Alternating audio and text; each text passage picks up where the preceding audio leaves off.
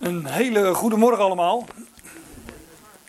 Ik hoop dat het uh, niet te veel schrik is uh, voor jullie dat André uh, hier niet is deze ochtend. De meeste mensen zullen, dat, zullen André hier ook niet verwacht hebben, want hij had het aangekondigd hè, dat hij er deze zondag niet is. En ja, over het weer gesproken, ik kreeg, wat, kreeg een berichtje van hem met een fotootje. Dat, dat zag er wat beter uit dan hier, want André is in ehm, uh, hoe heet dat haar? Bilbao. Ja, Balboa wilde ik zeggen, maar dat is weer wat anders. we hadden het van de week over oude films en toen kwam eh, Rocky Balboa voorbij. Voor de mensen die eh, die film niet kennen, dat is een soort Simpson.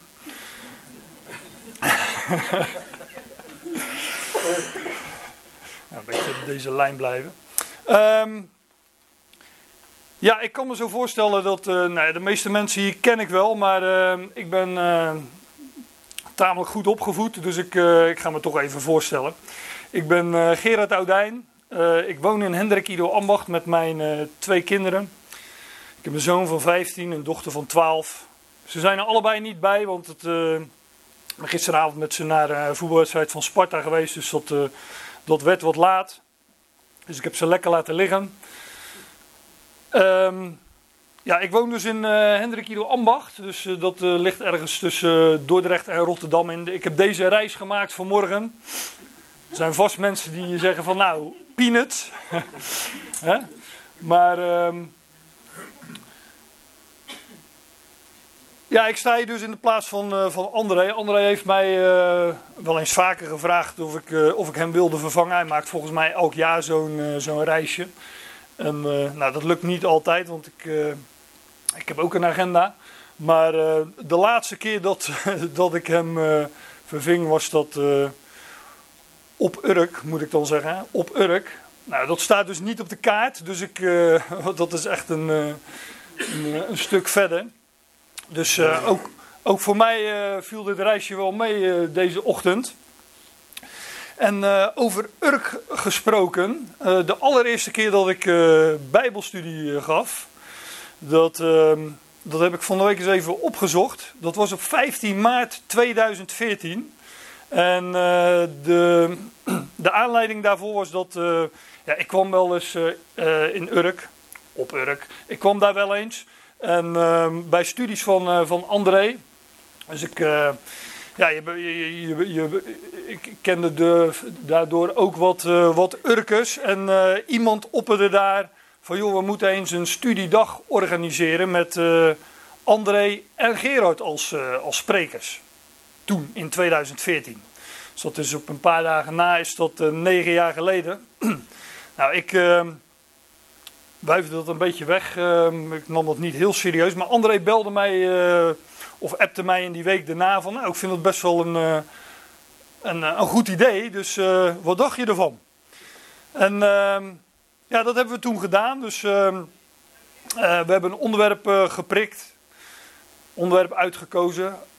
schitterend onderwerp over de ene God. En dat verdeeld in ehm, twee subonderwerpen. En toen hebben we daar een studiedag gegeven op die camping. Nou, daar zijn wat foto's van. Hier uh, André in actie. ik weet niet of hij daar aan het zingen is of aan het spreken. Dat, uh, dat weet ik niet meer. Het is al een tijdje geleden. Maar uh, dit ben ik en dit zijn wij samen. Ik denk in de vragenronde die, die we volgens mij ook hadden ingesteld. Als je nou op Facebook zit. Er zijn goede redenen om dat niet te doen, maar er zijn wellicht ook goede redenen om dat wel te doen. Ik heb deze fotootjes van van Facebook van Goed Bericht. Dus daar, uh, dat is wel leuk. Ik heb gelijk even door al die uh, oude foto's zitten bladeren van conferenties en dergelijke. En, uh, nou, daar kwam ik deze fotootjes dus ook, ook tegen van 15 maart 2014. Inmiddels alweer negen jaar geleden. En ehm, nou, dat was voor mij ook de aanzet om ehm, wat vaker ehm, Bijbelstudie te geven. Ik doe dat op dit moment in een plaatsje vlakbij mijn uh, woonplaats, vlakbij Hendrik Ido Ambach in Alblasserdam. En uh, ik spreek af en toe ook in uh, Den Haag, waar André ook wel eens komt.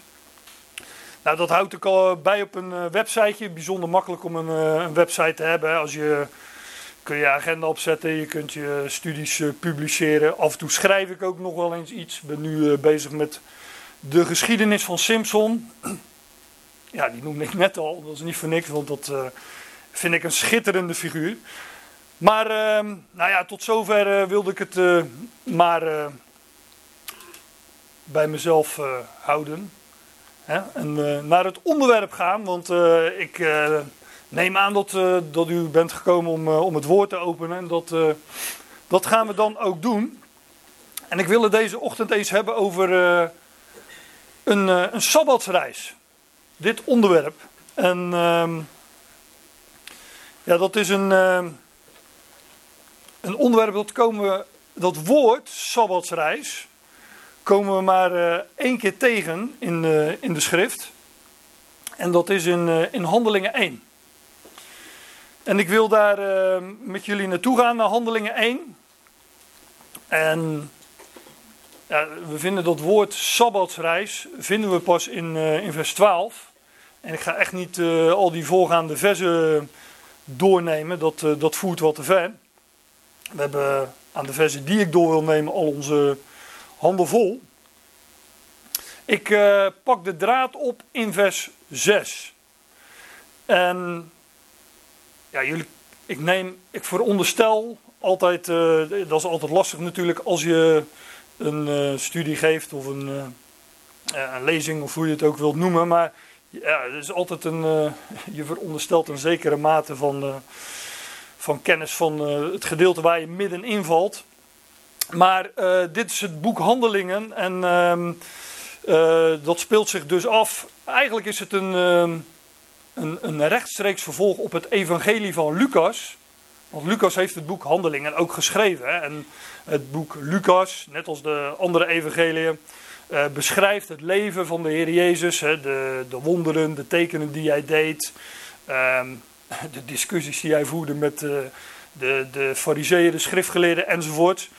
Maar uh, ook het lijden en het sterven van de Heer. En ook het boek Lucas eindigt met zijn hemelvaart, zijn verschijning aan de discipelen.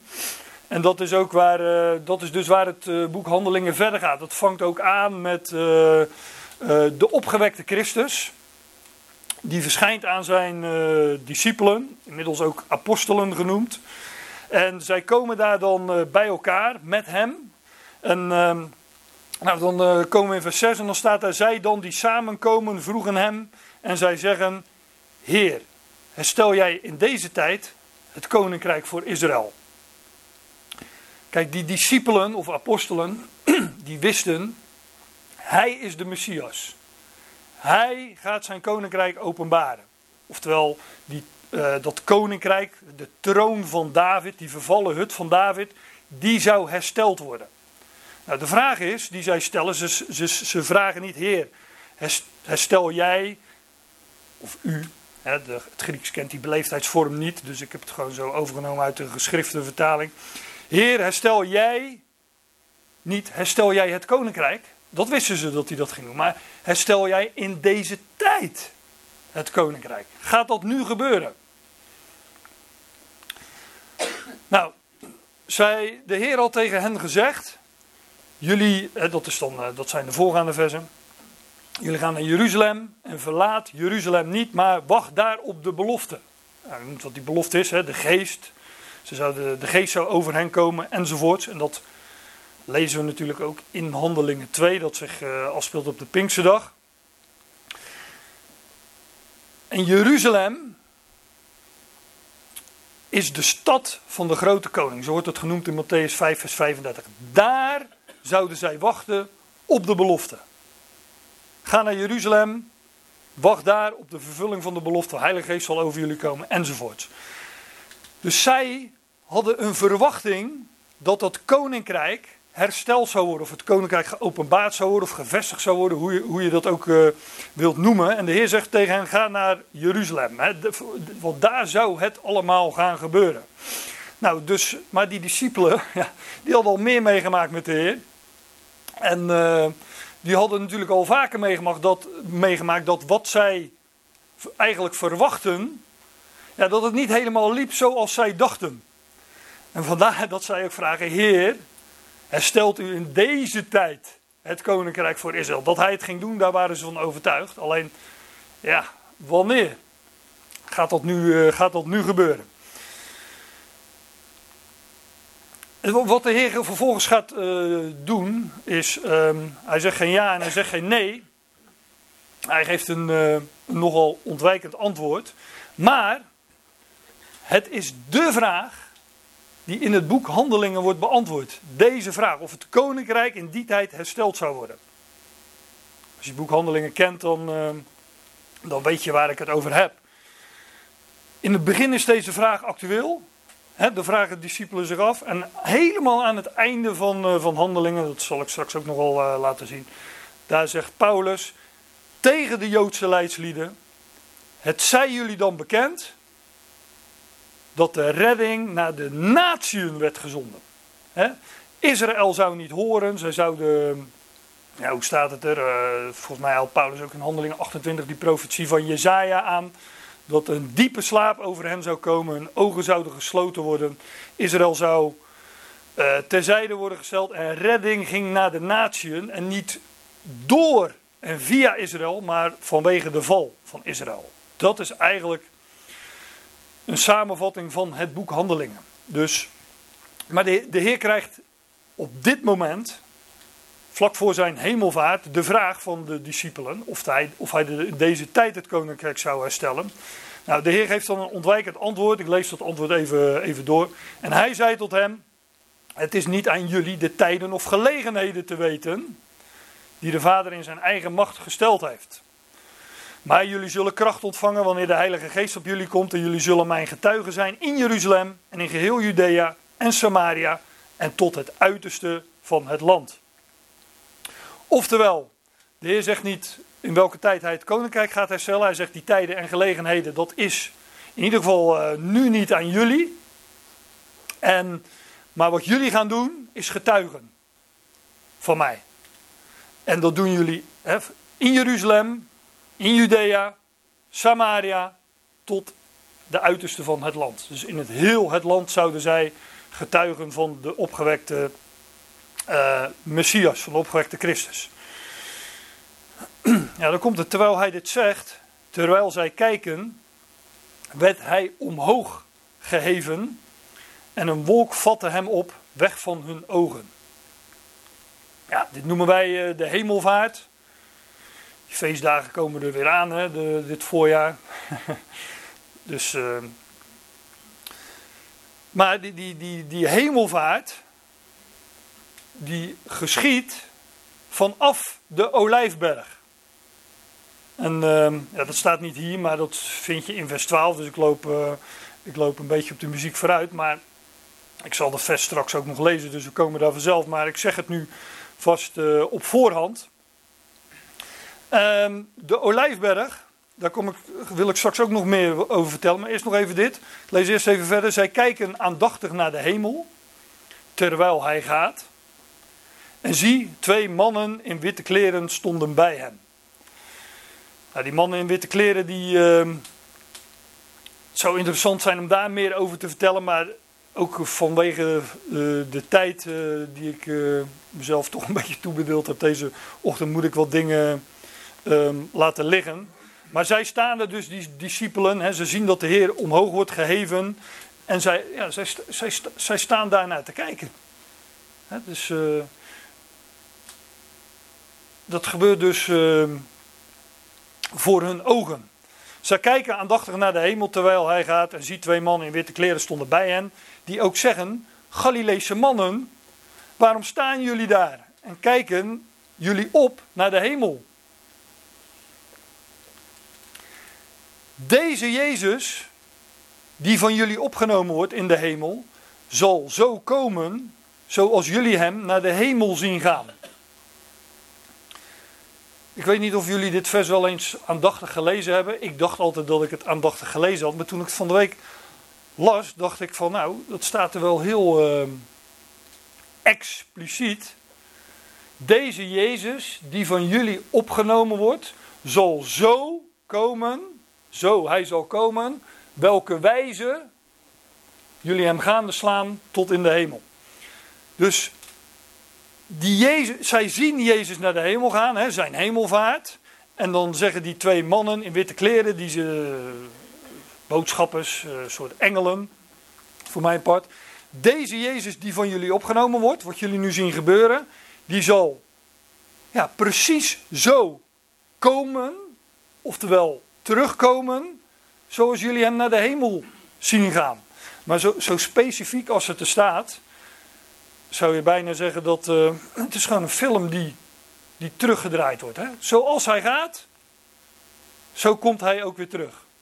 Nou, wij weten dat hij ten hemel ge, gevoeren is het dan geloof ik. Hè? Ten hemel voer. uh, vanaf de Olijfberg.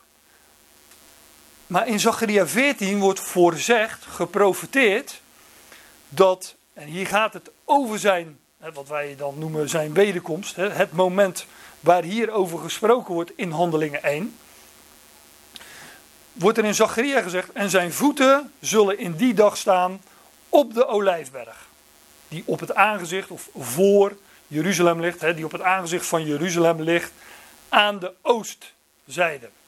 Dus aan de oostzijde van de stad ligt daar die, uh, die olijfberg. En dat eerste plaatje wat ik had, hè, de titelpagina van deze studie. Uh, die foto is natuurlijk genomen vanaf de olijfberg. En, uh, maar zijn, zijn voeten stonden daar toen hij ten hemel voer. En in de toekomst, de nabije toekomst mag ik wel zeggen, zullen zijn voeten daar weer staan. Dan zal als het ware um, wat toen gebeurd is, zal dan in omgekeerde volgorde gebeuren. Precies, zo. Zo staat het er in, uh, in Handelingen 1. Dus als ik, een, uh, als ik dat schematisch weergeef, dan, uh, dan is dit de Olijfberg natuurlijk, hè, die, die hobbel. Het is niet zo'n hoge berg, dus dit is de Olijfberg. En zowel zijn hemelvaart als zijn wederkomst vonden plaats op die berg. Kom nou niet straks naar me toe van, geloof jij dat hij ten hemel voer aan de ene kant van de berg en terugkomt aan de andere kant? Want dat is uh, niet de bedoeling van uh, dit, dit, uh, dit deze weergave. Maar ja, je, als je die pijlen over elkaar zet, dan wordt het zo rommelig. Maar de Olijfberg, daar vond zijn hemelvaart plaats. En daar vindt in de toekomst, daar zullen zijn voeten weer staan. Dus daar vindt zijn, zijn wederkomst, zijn, zijn tweede komst, zijn terugkomst, zijn uh, parousia, die, die vindt daar ook plaats. Maar, de, de, de, Olijfberg, um, uh, die speelt een grote rol in, in deze geschiedenis en het onderwerp dat ik bespreek. De Olijfberg, ja, ik ben de laatste tijd nogal vaak tegen die uh, Olijfberg aangelopen. Uh, figuurlijk dan natuurlijk met uh, de studies die ik geef. Um, ontzettende karakteristieke, interessante plek. Die, als je die nagaat in de, in de Bijbelse geschiedenis. Want het is ook de plaats waar Jezus stierf. Dat is nogal onbekend. Maar men zegt al, ja, dat was op de heuvel Gogolta. Maar Golgotha wordt nergens een heuvel genoemd. Het is de plaats Golgotha, hoofdschedelplaats. En um, die bevond zich op de Olijfberg. En hoe weet ik dat? Nou, ik ga niet heel die uh, puzzel hier uitleggen. Um, dit is, dus dit is dan uh, uh, huiswerk of zo. Hè? Maar in, in, in Matthäus 27, daar, die geschiedenis kennen jullie denk ik wel van de zondagschool of uh, uit de kinderbijbel. Maar er was een toen de Heer gekruisigd werd, stond daar een hoofdman. Hoofdman over honderd geloof ik, maar in ieder geval een hoofdman. En de Heer gaf de geest. En hij, hij, dat hoorde hij en dat zag hij. Hij zag de Heer sterven, maar hij zag nog meer. Hij zag, uh, er geschiedde een aardbeving, maar hij zag ook dat het gordijn, het voorhangsel van de tempel, scheurde van boven naar beneden. En dat is maar vanaf één plek te zien en dat is ten oosten van de stad. En ten oosten van de stad bevindt zich maar één plek, en dat lazen we net al. Dat is de Olijfberg. En um, dus er staat ook echt een meervoud toen hij deze dingen zag. En die dingen, zoals het scheuren van dat gordijn, worden daar benoemd. Nou, het is de plaats waar Jezus stierf, maar ook waar hij begraven werd, want hij werd volgens Johannes 19, vers 41, begraven op dezelfde plaats als waar hij gekruisigd werd, hè, op een, uh, een steenworp afstand. En dus ook waar hij opstond. Dus al die belangrijke heilsfeiten, hè, als we dat zo noemen, die, uh, die, die, die vonden plaats op de Olijfberg. Er was ook nog een plaats, Gethsemane, aan de voet van de Olijfberg. Die kennen we ook uit, uh, uit, het, uit uh, het, verhaal van het lijden van de Heer. Gethsemane betekent trouwens zoiets als olijfpers of oliepers. Heeft natuurlijk alles met lijden te maken, het uitpersen van de olijf. Maar wat zou die. Uh, ja, nu heb ik het al over de olijf, want die olijfberg heet niet voor niets de olijfberg. Daar bevonden zich in ieder geval toen nogal wat olijfbomen. Tegenwoordig, uh, ik ben er zelf geweest. Staan er niet, ze staan er nog wel, maar niet zoveel meer. Maar de olijf, ja, ik sta hier op een, uh, een plek waar dat vaker wordt, uh, wordt verteld, dus ik, ga, ik, ik, doe dat ook wat snel. Maar de, de, olijfboom, de olijfboom waar de olijf uh, aan groeit, hè, de vrucht van de olijfboom, die boom heeft een, eh, een regenererend vermogen. Hij, hij, herstelt zichzelf. Regeneratie, een nieuwe generatie heeft met wedergeboorte, met nieuw leven te maken.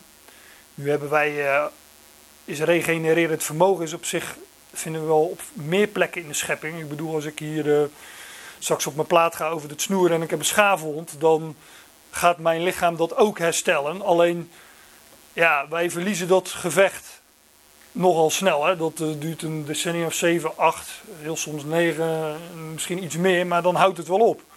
Maar die boom, die kan, uh, ja, die, die, schijnt duizenden jaren oud te kunnen worden, omdat hij zichzelf telkens maar herstelt. Ik heb dat nog wat uh, na zitten googelen van de week. is echt bijzonder. Maar de olijfboom brengt olijven voort. Hè, die worden gepest en daar komt geperst. En daar, komen, daar komt olie uit voort. Maar olijfolie speelt ook zo'n grote rol in de, in de schrift. Koningen, koningen, koningen en priesters werden daar mee gezalfd. De gezalfde is ook gewoon uh, Nederlands voor het Hebreeuws woord Mashiach of het Griekse woord Christus. En dus heeft het met opstanding te maken. Hè. Het is een uh, brandstof voor, om, om licht te geven. Nou, er zijn, en het heeft ook een geneeskrachtige werking nog eens. Dat is zelfs in deze dagen nog, nog bekend. Dus dat, daar spreekt die olijfolie allemaal van. Dus dat, dat is een beeld van geest, van leven. Um, maar de, dus de olijfberg, ja, die heeft niet voor niks die naam. Um, die, die wordt getypeerd door, door de olijf en de olijfboom. Maar de olijfberg is ook de plek waar Jezus zich terugtrok dagelijks. Als hij daar in de buurt was tenminste. Niet als hij in het noorden van, uh, van het land was bij het, meer, bij het meer van Galilea of zo. Maar als hij in Jeruzalem was, hij overnachtte nooit in Jeruzalem.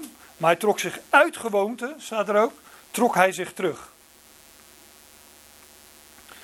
Dus de koning, de, de, de beloofde koning, de Messias, die is in die stad, de stad van de grote koning. Maar wat doet hij? Hij trekt zich terug. Nou, alleen dat is al een schitterend plaatje van onze huidige tijd, waarin de koning inderdaad is gekomen, de gezalfde, de Mashiach, maar waarin hij, hij zich niet in Jeruzalem bevindt, maar aan Gods rechterhand in de hemel. En dat deed hij ook nog eens s'nachts. En ook de nacht is natuurlijk een beeld van onze tijd. Ja, eh, je hoeft nieuws maar aan te zetten, toch? Hè? Ja, we hadden het er vanmorgen nog over. Maar, maar niet alleen vanwege uh, het nieuws. Maar de Heer zegt: Ik ben het licht van de wereld. Het licht der wereld. Zolang ik in de wereld ben, is het licht. Oftewel, zodra hij uit de wereld vertrokken was, ging het licht uit. En was het donker en dus nacht. Dus dat wat de Heer doet uit gewoonte, zich terugtrekken en zich s'nachts terugtrekken, is een beeld van onze huidige tijd. Uh, hij was de beloofde koning, maar hij uh, verbleef dan in de nacht uh, niet, ehm, niet in de stad, maar op de Olijfberg. Daarmee is die Olijfberg, is een hoge plaats ook nog eens, hè, is een beeld van een koninkrijk, een hoge plaats. maar ook nog eens een, een beeld van het koninkrijk in onze tijd. Waar is hij dan? Is hij in, eh, op de troon waar, uh, Israël hem verwacht? Nee, hij is op een hoge plaats, ergens anders, buiten de stad van de grote koning. Dat koninkrijk is niet aangebroken, tenminste is niet geopenbaard. Hij heeft zich teruggetrokken. Nou, daar spreekt de olijfberg dus van.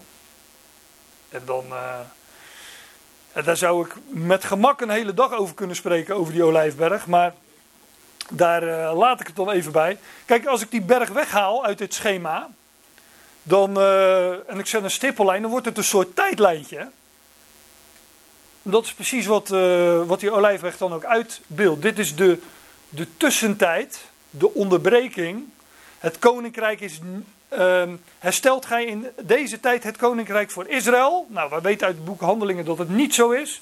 Hij voert een hemel. Dat koninkrijk zal, zijn voeten zullen staan op de olijfberg. Hij zal zijn koninkrijk gaan vestigen vanaf de troon van zijn vader David.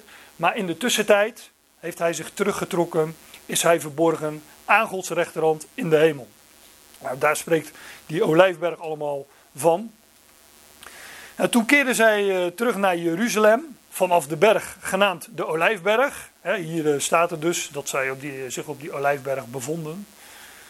Overigens, uh, ja, als ik, hoe langer ik erover praat, dus te meer gaat me te binnen schieten. Dus misschien moet ik dat niet doen. Maar de Heer trok de, de, de, de, heet dat? de tweede bergrede, de reden over de laatste dingen in Matthäus 24, was ook op de Olijfberg. Hè?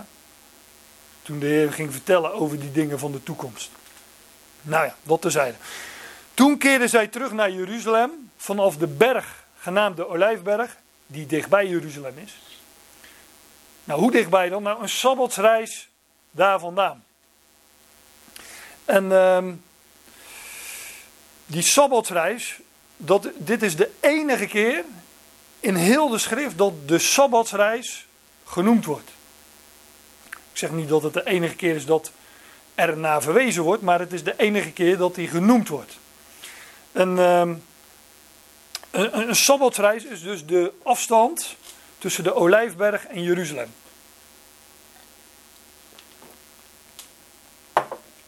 En die afstand is 2000 ellen.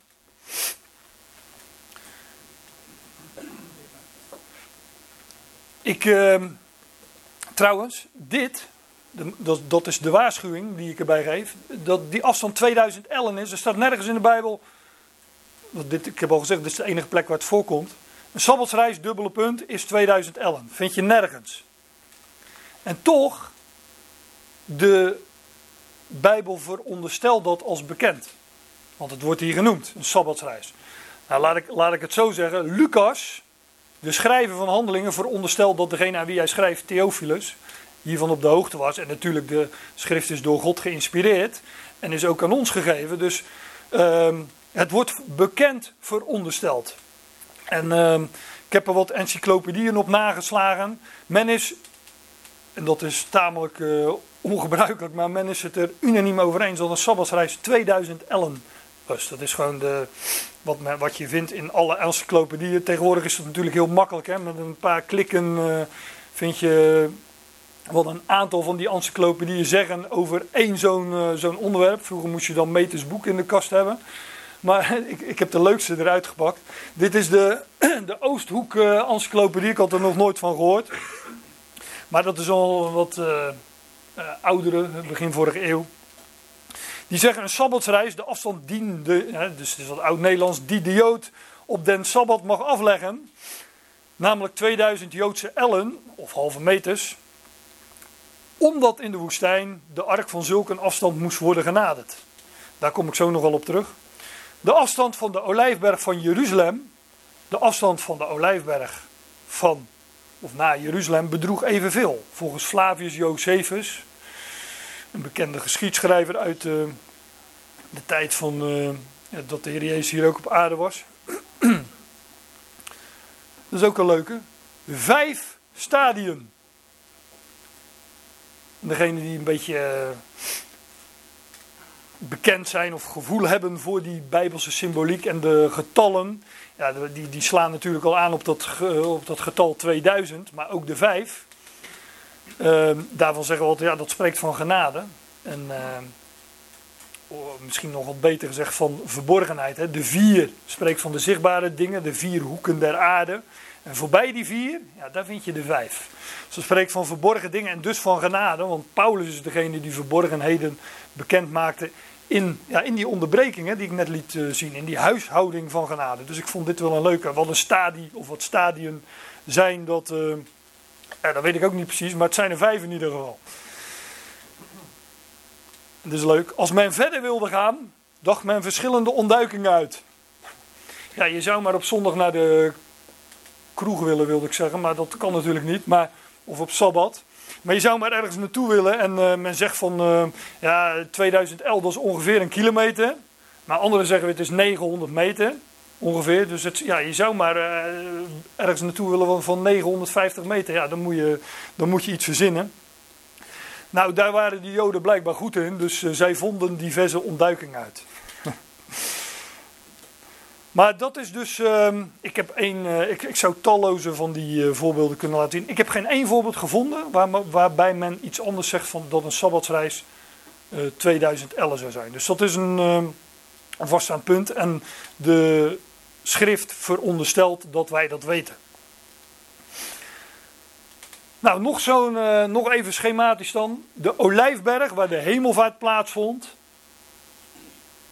de, de, de reis die de, de, de apostelen, die twaalf discipelen, af gingen leggen was, ze gingen naar Jeruzalem, dus van de Olijfberg liepen zij naar Jeruzalem.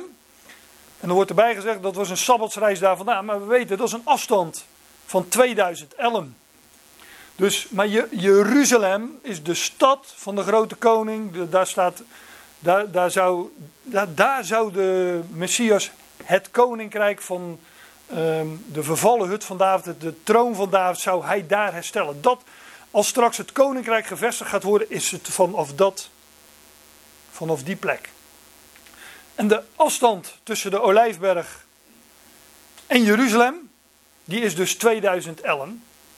En ja, dat is natuurlijk een symbolische uitdrukking van de periode die er uh, zou liggen tussen de hemelvaart en de openbaring van het koninkrijk van de Messias. Of tussen de hemelvaart en het herstel van de vervallen hut van David.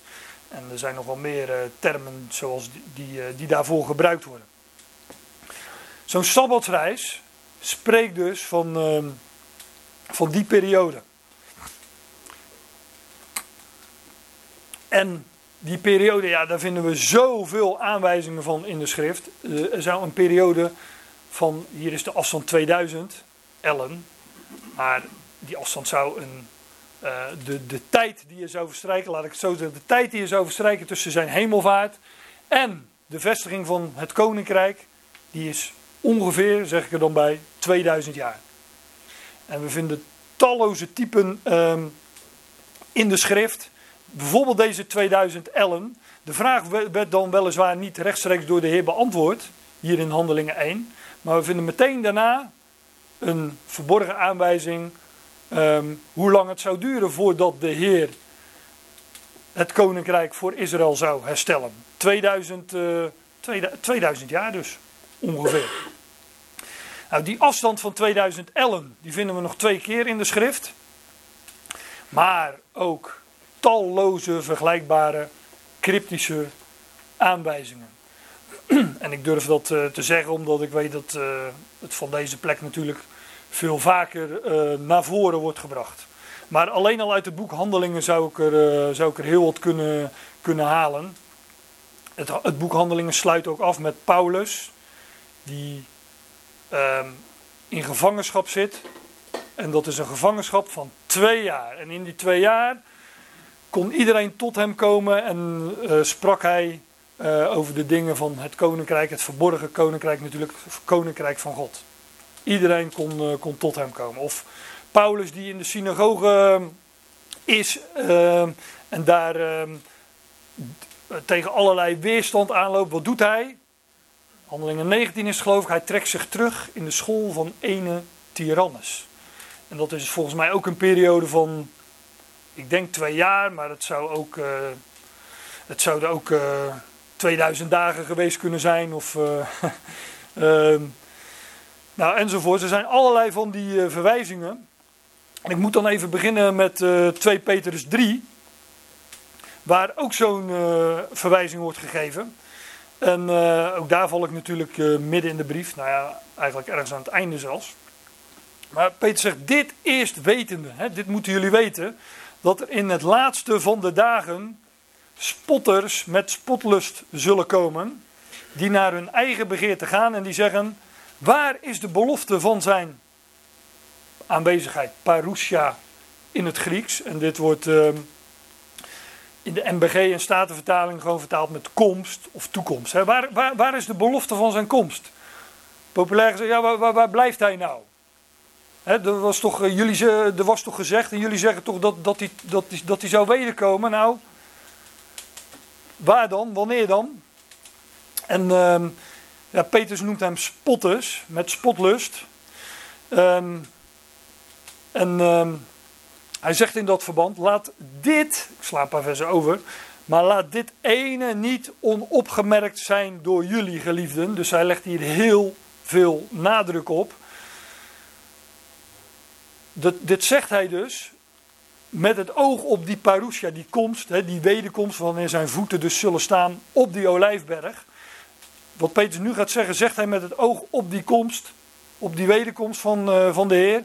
En hij zegt, laat dit ene niet onopgemerkt zijn door jullie geliefden, dat één dag bij de Heer is als duizend jaar.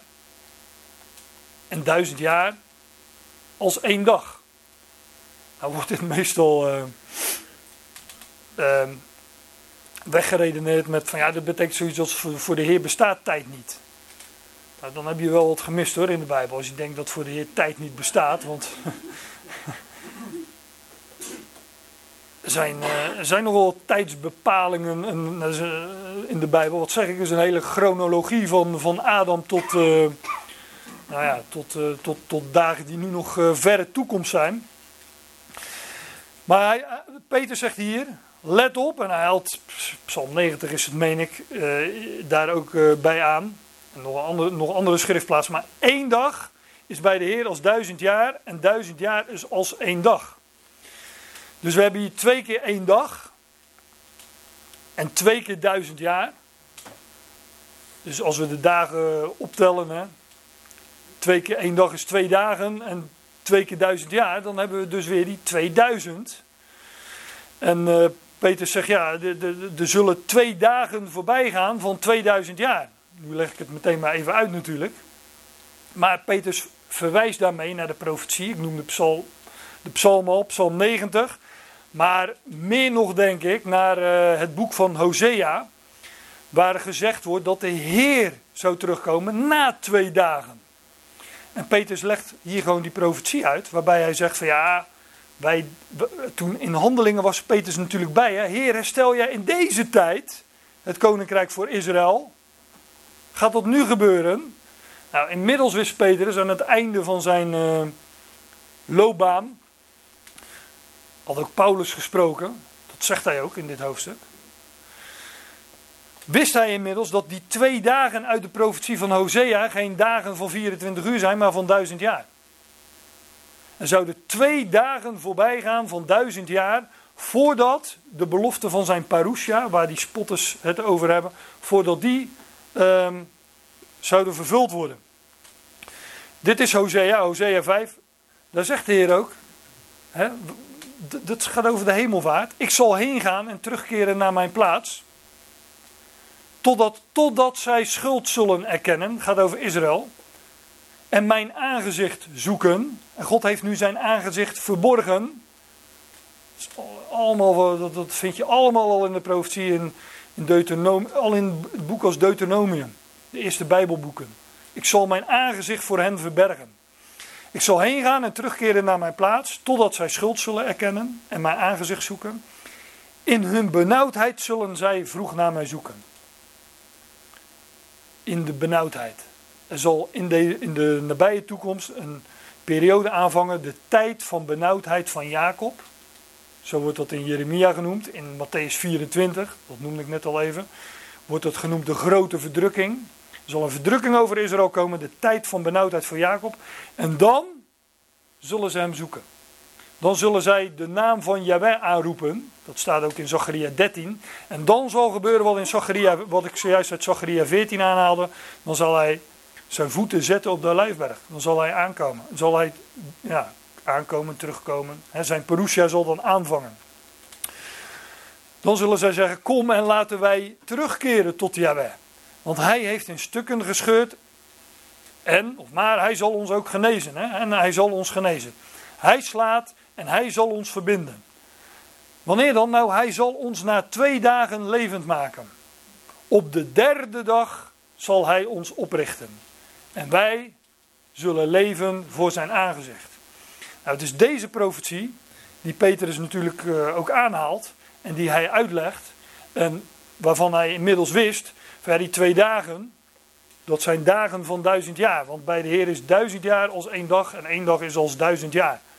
En dus na twee dagen van duizend jaar zou de Heer wederkeren en zou hij um, ons, ons Israël oprichten. Hè? Dan zal het koninkrijk voor Israël hersteld worden.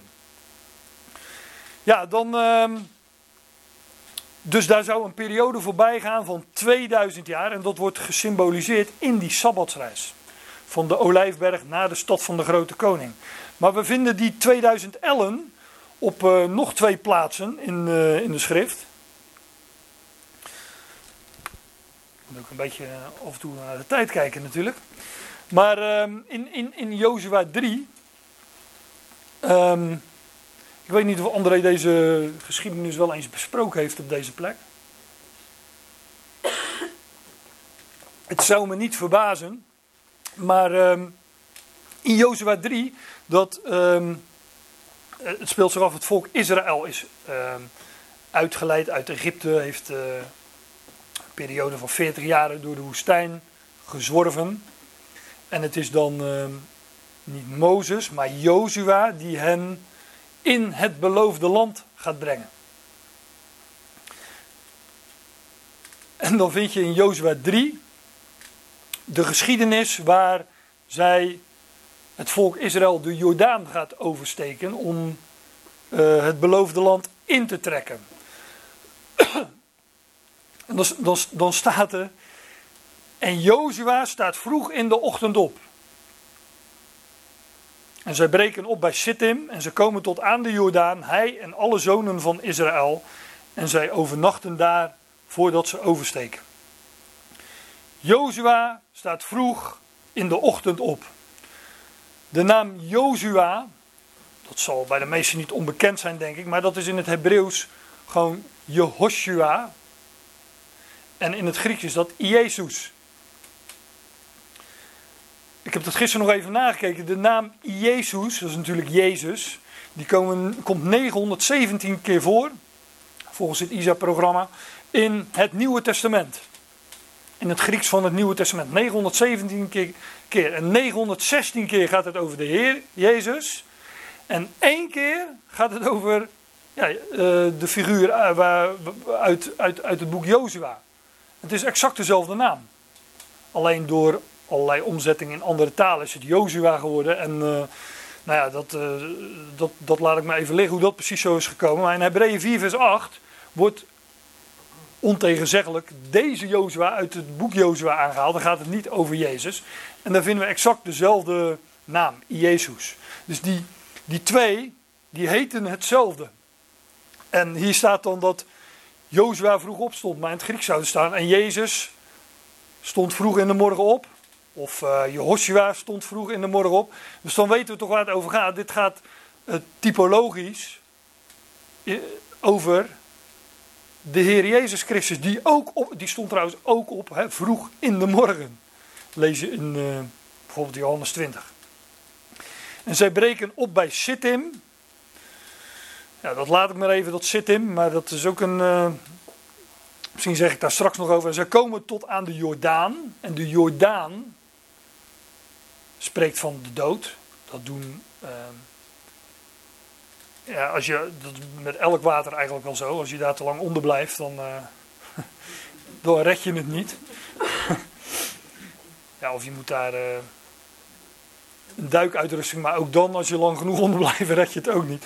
Maar de Jordaan spreekt van, uh, van, van, uh, van de dood, net als bijvoorbeeld de, de, de, het water van de doop ook spreekt van de dood. Hè. Het ondergaan in dat, in, in, in dat water en het weer opstaan uit dat water is gewoon een, een type, een uitbeelding van dood en opstanding.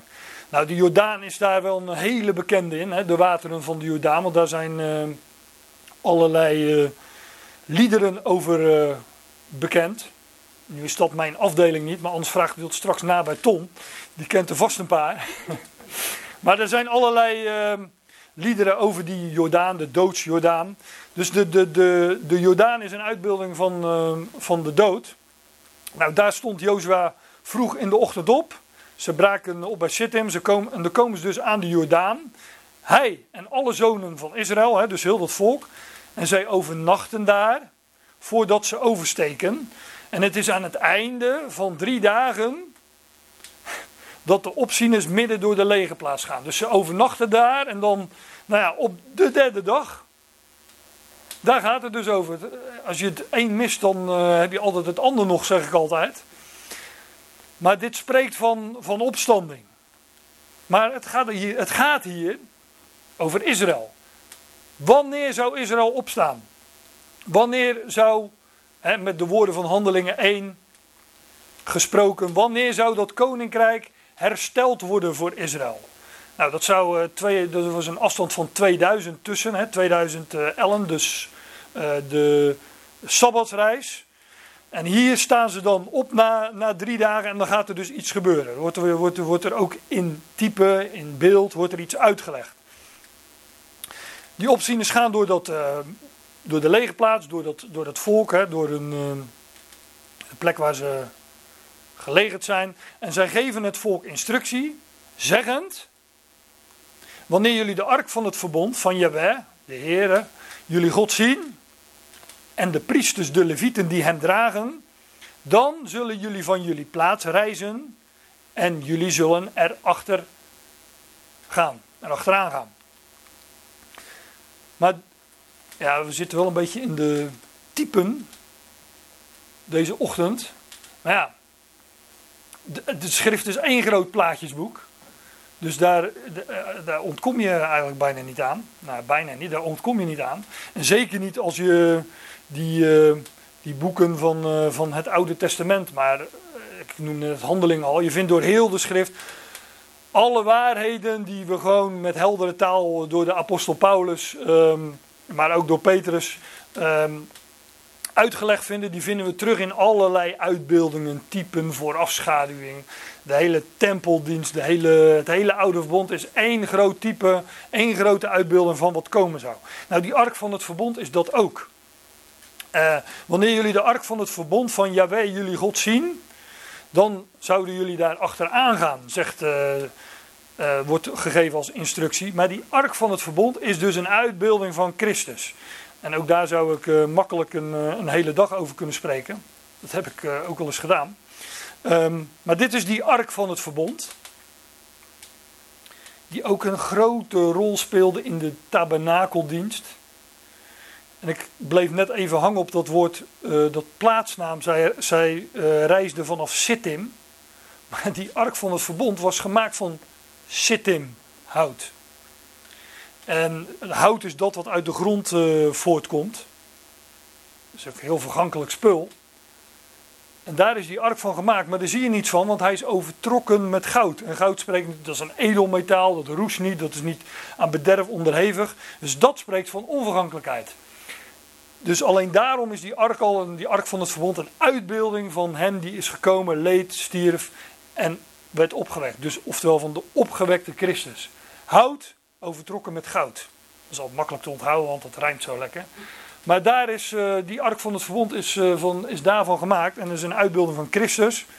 Waar de hoge priester ook het bloed op sprenkelde op grote verzoendag.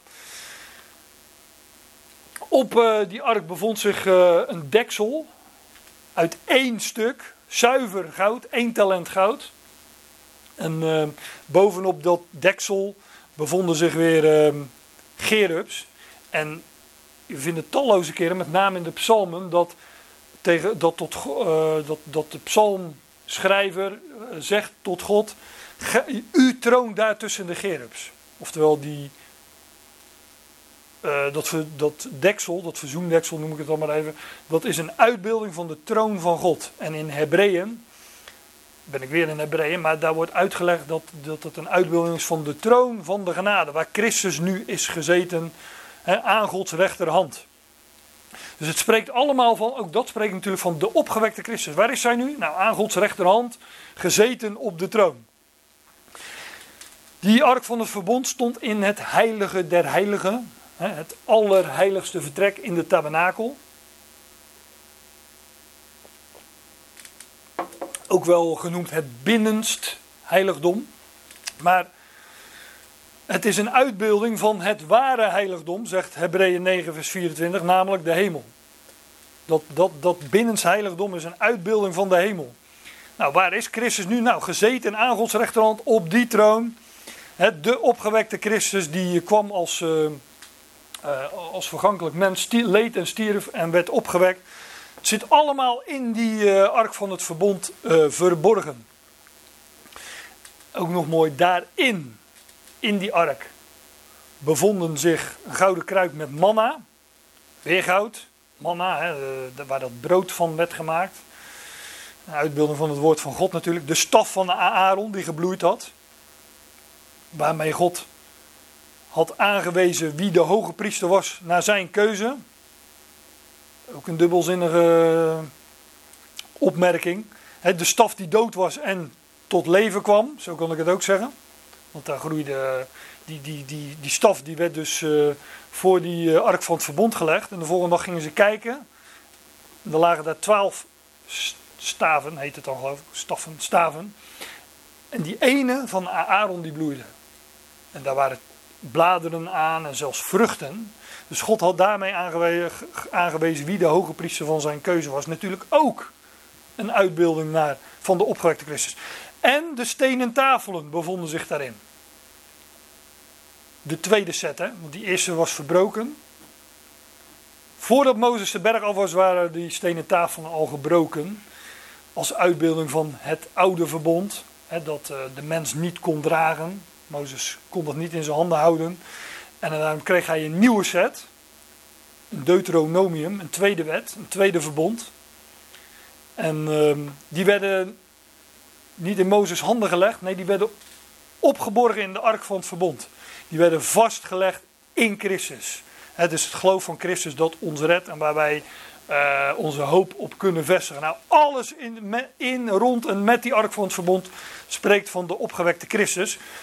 En die ark is het die uh, aan de top van de stoet hier gaat. Als uitbeelding van de opgewekte Christus. En dan nog wat. Er waren priesters, levieten, daar kom ik straks ook nog op terug, die die ark droegen.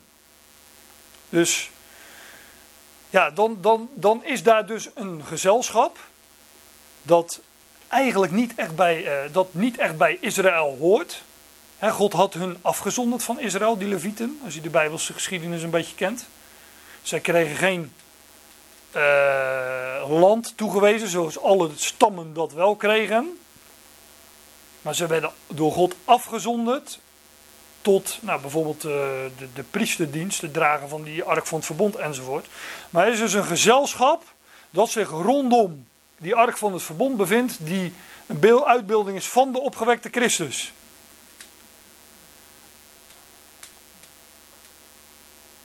Dat verhaal kent u toch of niet? ja, dat zijn wij.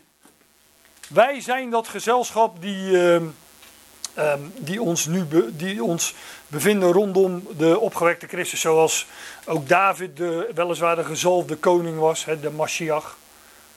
Maar nog niet daadwerkelijk op de troon zat, maar zich een gezelschap verzamelde ergens in een spelonk in Adullam. Van allerlei. Uh, ja, nou zoek ik weer een woord, maar van mensen die, uh, nou ja, waar een uh, krasje op zat, zeg maar. Schorrimorri. Outcast. Maar die, die, die priesters, die levieten, zijn een uitbeelding van, uh, van de Ecclesia, meen ik. En Zij zijn, ja, de Levitische priesters zijn zij die delen in de positie van het ark van het verbond in deze geschiedenis. Nou, de ark van het verbond is een beeld van Christus en wij delen in zijn positie. Nu, verborgen, maar straks uh, met hem geopenbaard in heerlijkheid. Nou, wanneer jullie dat zien, wordt tot het volk gezegd, dan zullen jullie van jullie plaats reizen en jullie zullen er achteraan gaan. En er zal tussen jullie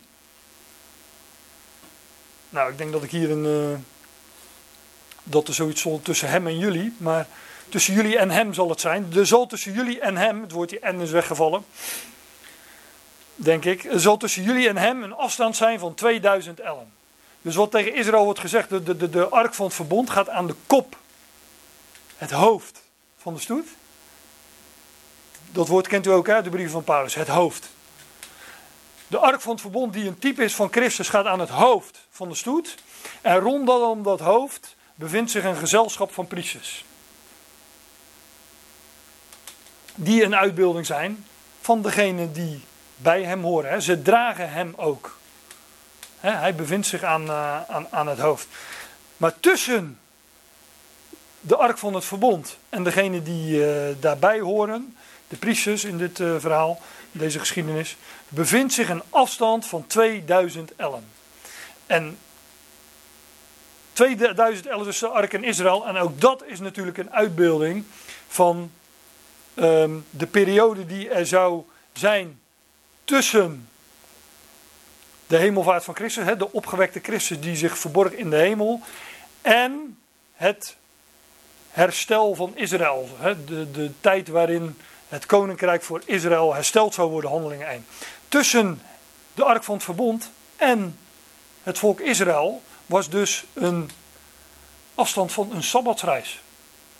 Dat is uh, terugkijkend wat je daarvan zou kunnen zeggen. Kom niet nader bij hem, opdat jullie, opdat jullie de weg zullen weten die jullie zullen gaan. Israël zal eenmaal die weg weten die zij gegaan zijn. Hè, nu is dat verborgen voor Want jullie, want jullie passeerden deze weg niet gisteren en eergisteren. De twee dagen, gisteren en eergisteren, van Petrus. Dus als je die, ik zeg altijd, als je de een mist, dan heb je de ander. Als je die 2011 hebt gemist, dan kom je hier toch ook weer op twee dagen. jullie zijn die afstand niet gisteren en eergisteren gaan. Jullie zullen daar. Uh, nou, jullie passeerden deze weg niet gisteren en eergisteren. Oftewel nu wel, het is op de derde dag. en de afstand is 2000 ellen. Een uitbeelding van de 2000 jaar, de tijd waar, waarin wij leven. En de tijd die eh, spoedig zal aanbreken wanneer het koninkrijk, de vervallen hut van David, hersteld zal worden. Het koninkrijk voor Israël hersteld zal worden. Nou, dan ehm, ja, moet ik voort gaan maken, maar dan heb ik nog, ehm, nog één schriftplaats. Waar ook gesproken wordt van 2000 ellen. En dat is nummer 35. En uh, ja, die is wat lastiger. En ik, ik moet er echt uh, toch wel uh, een beetje snel doorheen. Maar ik wilde hem toch niet on, ongenoemd laten. In nummer 35 ik had, het ging, ik had het zojuist over die levieten, hè, die levitische priesters. Die, die spelen hier dus een rol. Die kregen geen apart land, apart gebied toegewezen. Maar die kregen allerlei plekken zeg maar, onder die stammen. En bijvoorbeeld Levitische vrijsteden. Waar ook weer een heel verhaal achter zit natuurlijk, dat zullen jullie begrijpen. Maar daar, daar gaan we het niet over hebben. Ik val gewoon midden in het verhaal en jullie meten buiten de stad. Aan de oostkant. 2000 ellen. En aan de zuidkant 2000 ellen. Nou, vul het verhaal zelf verder in.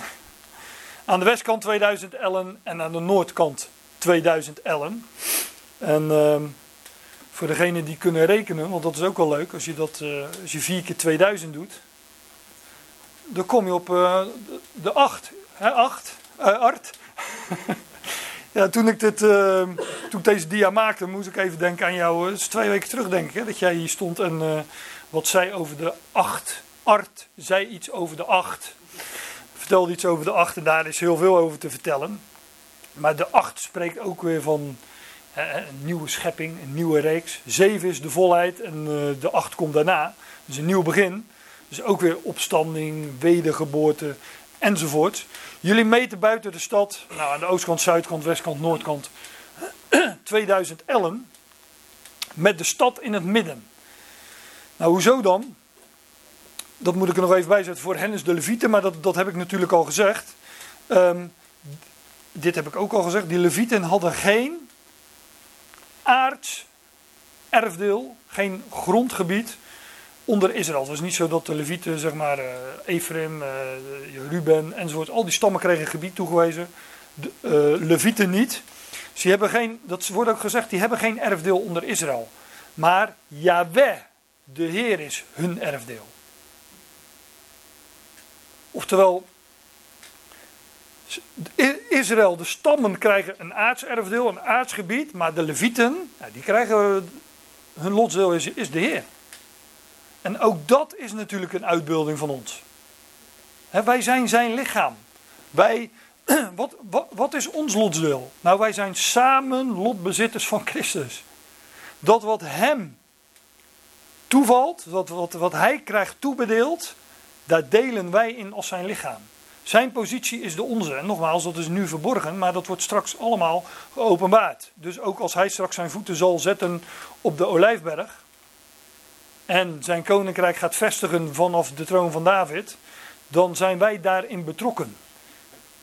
Dan moet er dus eerst iets gebeuren, dan moeten wij daar naartoe. Maar ja, ook dat uh, veronderstel ik dan maar als bekend. Want als dat gebeurd is, hè, als wij inderdaad die positie uh, ook fysiek, lichamelijk hebben ingenomen dan staat er ook in 1 Thessalonians 4, alzo zullen wij altijd samen met de Heer wezen.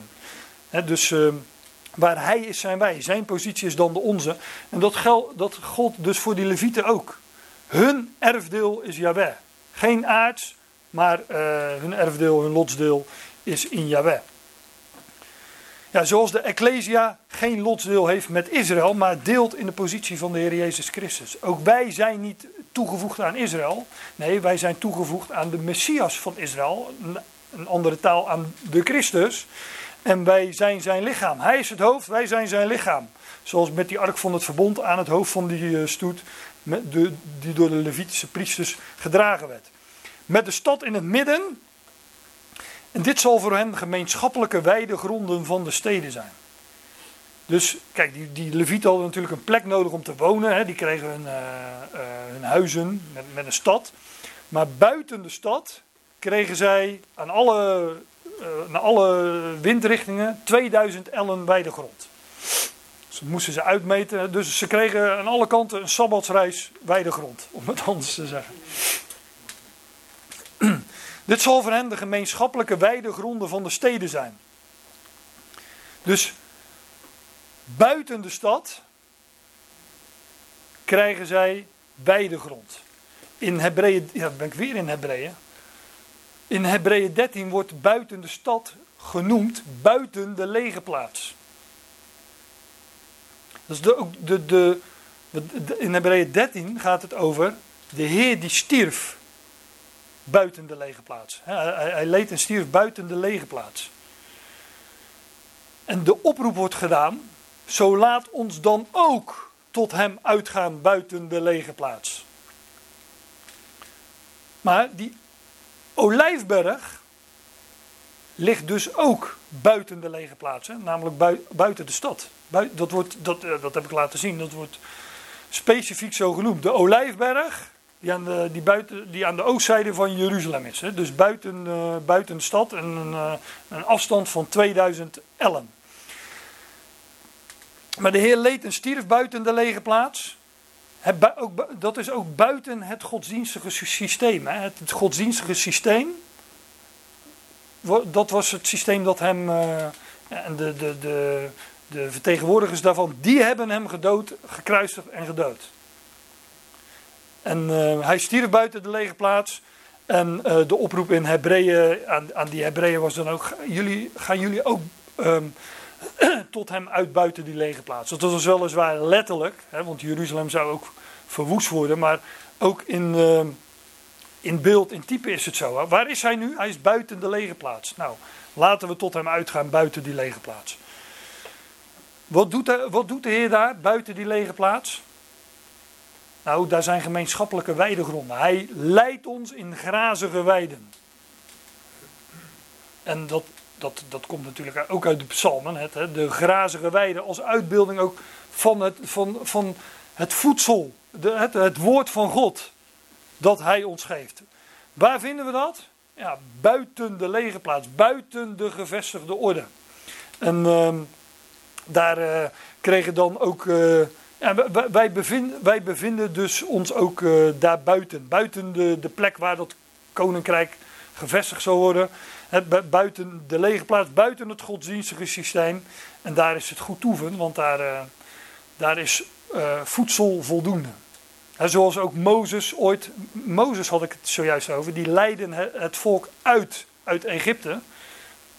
Maar um, voordat hij dat ging doen, werd hij herder, schaapherder bij zijn schoonvader Jethro in het buitenland. En hij leidde daar eerst een andere kudde, naar grazige weiden.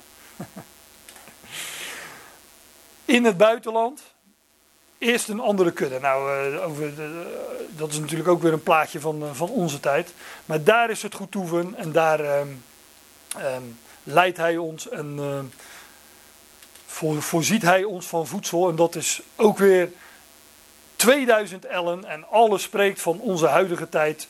Van de, en ja, dat is natuurlijk ook. daarom is het natuurlijk ook geweldig om het over dit onderwerp te hebben die periode van 2000 jaar, die is bijna verstreken.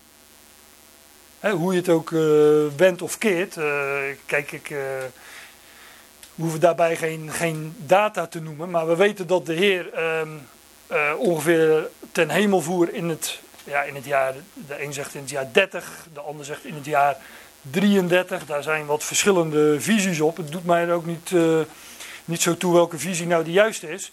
Want of het nou in het jaar 30 geweest is of in 33, die periode is ongeveer aan het verstrijken. Dus de, de, de, de, de tijd dat zijn voeten zullen staan op de olijfberg, die is aanstaande. Die sabbatsreis, die 2000 ellen, die 2000 jaar, die zijn bijna verstreken. En dan zal hij de vervallen hut van David weer oprichten. En dan zal het koninkrijk voor Israël hersteld worden. En ja, geweldig voor Israël, maar geweldig ook, want via Israël gaat de Heer al die volkeren aan zich onderwerpen, verzoenen, onderschikken enzovoorts. En wij als zijn lichaam mogen daarin een, eh, een geweldige rol gaan spelen. Maar daar moeten we het uh, misschien eens een andere keer dan, uh, dan over gaan hebben. Maar voor nu wil ik het hier graag bij laten, want ik zie dat het de hoogste tijd ook is.